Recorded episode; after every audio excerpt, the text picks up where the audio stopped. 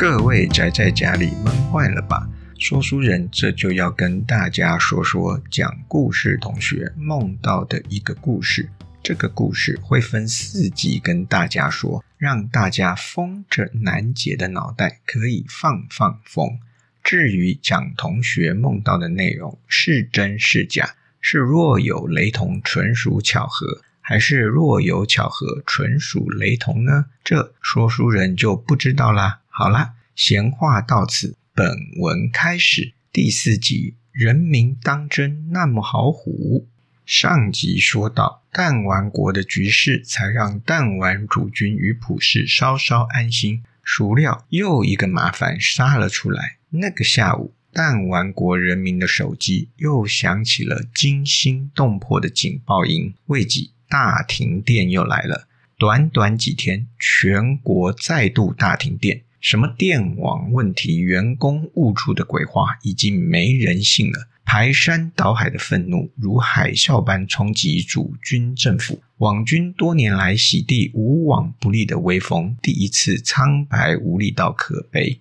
缺水、缺电、缺解药的弹丸国已然是一个即将爆裂的压力国。主君此刻在官邸中，面容略显忧急，他开始担忧政权了。原本要让大阿哥继位，但国门失守之事重伤了他。原本还仅是担忧其健康状况的主君，现在想着恐怕是得放弃这个已被民间称之为废太子的胖子了。而一副貌似拿到监国认可、稳坐除君之位的现任副手，今早才建议换掉那个什么都不懂的傀儡指挥官，换上前任副手以安民心。但主君的帝王心术让他立刻产生戒心，他明白一旦阵前换将，就坐实他以无能之人充任要职的口实，并且会引发一连串检讨。于是主君以傀儡造神的真相就会浮出水面，这时他的跛脚就会成为事实，人民原本对他高度的崇拜真会土崩瓦解，而现任副手就会成为清君侧的英雄。就说他之前亦被自己的亲卫网军蹂躏的历史，一旦占据了制高点，他怎么可能不援引各方势力，让自己剩下的几年难以安生呢？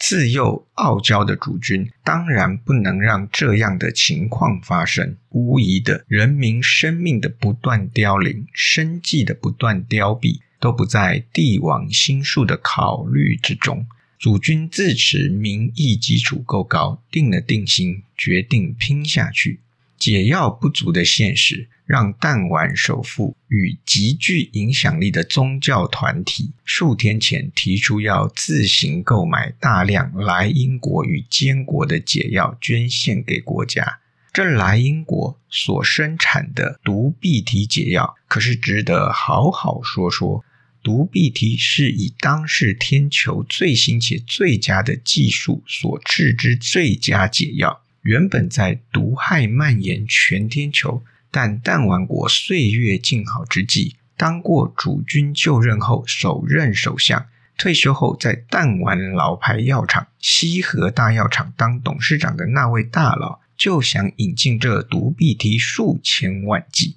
当时若毒必体可以入关，且有计划有步骤地让人民服用的话，此时弹丸国依旧岁月静好。然而即便是前首相，也不知道弹丸主君跟普世这等人拿人民生命当赌注的交易，主君操纵其朋党，抓着毒必体的代理商是强国魔都的史达制药为由，硬生生地搞烂西河药厂这关键且可救命的交易。前首相因此还被质疑东质疑西，不得不亲自出面说明。事后他才知道，事实上莱茵国的那家制药厂在开发毒必体之初是有找过弹丸国谈合作的，但不知为何这合作案竟无疾而终，这才让魔都史达制药捡到了个机会。但再怎么扼腕，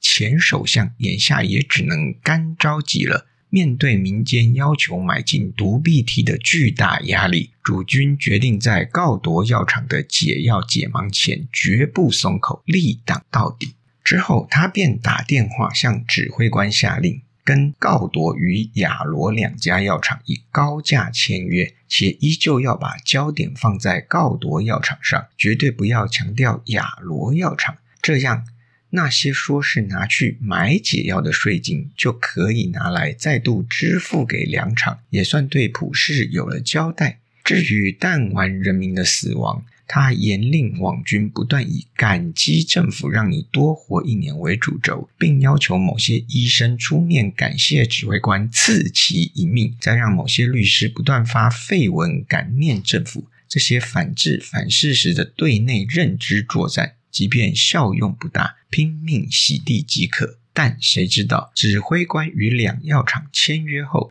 告夺药厂的股价跌停了。即便告夺药厂不是主轴，未来也难以外销，但若这样跌下去，就表示国民对国产解药这种黑幕重重的现况难以接受。主军坐不住了，在神隐多日期间不见其哀悼弹丸国人生命流逝后，出面谈告夺药厂的股价了。他也明白讲一次话不但不会有什么效力，反会遭致人民反扑，但他还是得出来读稿子，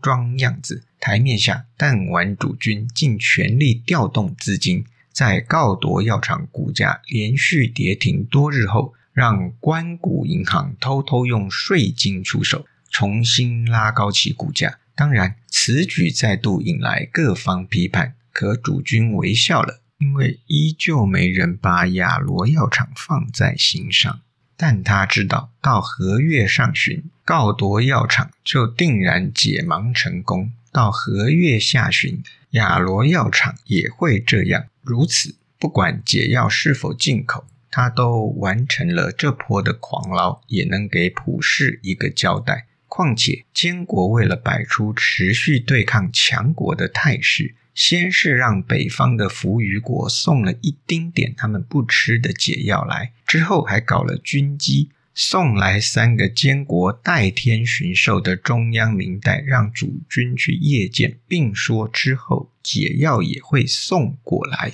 这样主军又有本钱继续玩抗强保弹的戏码，唬住那些愿意相信这种鬼话的弹丸蠢蛋。但几件事情却让顺风久了的主军烦躁了起来，民调造假、言论炮制、水军洗地，这3步骤过去让主军无往不利，政敌包括胆敢与之争取大位的现任副手都无不吃尽他这套 SOP 的苦头。但现在不灵光了，最明确的指标就是主军自己的 po 文。天球各国的政治领袖都臣服于社群网站，但要玩到如弹丸主军这般已入化境的还真数不出来。可现如今主军 po 文、谈话、直播，下头都被弹丸人民虚报，亲卫网军上阵护驾反击，也都落得被群众碾压斩杀的下场。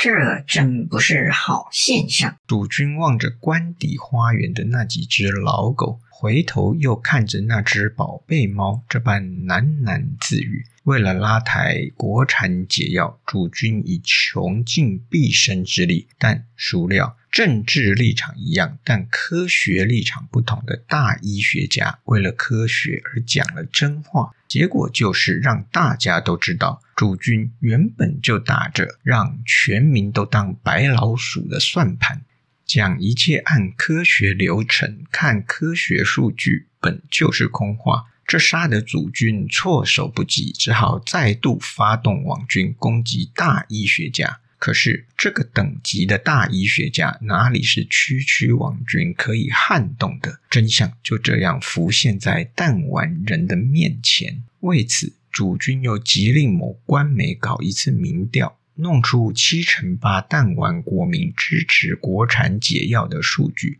可是即便这样，也不过是给了人民另一个笑柄。当他自己看到真正的民调数字后，都倒抽了好几口冷气。更不巧的是，原本以为根本没人知道普氏与亚罗药厂之关联，竟然被某外媒踢爆。眼下虽然只有少部分的媒体、个别评论人注意到这点，但谁知道未来会不会在亚罗药厂解药解盲之际，瞬间就成为大家注目的焦点。况且现在作为坚果老牌药厂的诺家厂，一样使用 PS 技术开发出来的解药也是迟迟过不了关。普氏也从原本的乐观转变为担忧。更糟的是，近来已有消息传出，坚国政府将不会再发许可给任何新出的解药。若真如此，告夺药厂便罢，以外销为赚大钱途径的亚罗药厂就万分麻烦了。这方面弹丸主君是没办法处理的。坚果的白大统领当下虽然摆出持续与强国抗衡的样子，但说实话，坚国国内的政治与经济压力是不是能让如普氏与弹丸主君这样的人，如前大统领在位时那样钻空子，真在未定之天。况且弹丸国在全天球皆需的电子核心生产上，靠着前人的积累，有着举足轻重的角色，弹丸主君抗毒不利的现实，更是让白大统领非常不满。最明确的表示，就是明明主君政府对国民声称买了数量金额都不低的解药，且均是坚果可以影响的厂牌，但坚果就是不愿出力帮忙调货，反而以捐赠的方式给弹丸解药，使得原本自觉身处先进国家之列的弹丸国民，一时之间产生瞬间掉入落后国家之林，成为解药乞丐的悲戚。再者，前头说到弹丸国的首富与宗教教团眼见毒害爆发，早早就提出要捐赠大量来英国生产的顶级解药毒必梯，但却连连被主君政权阻挡并羞辱。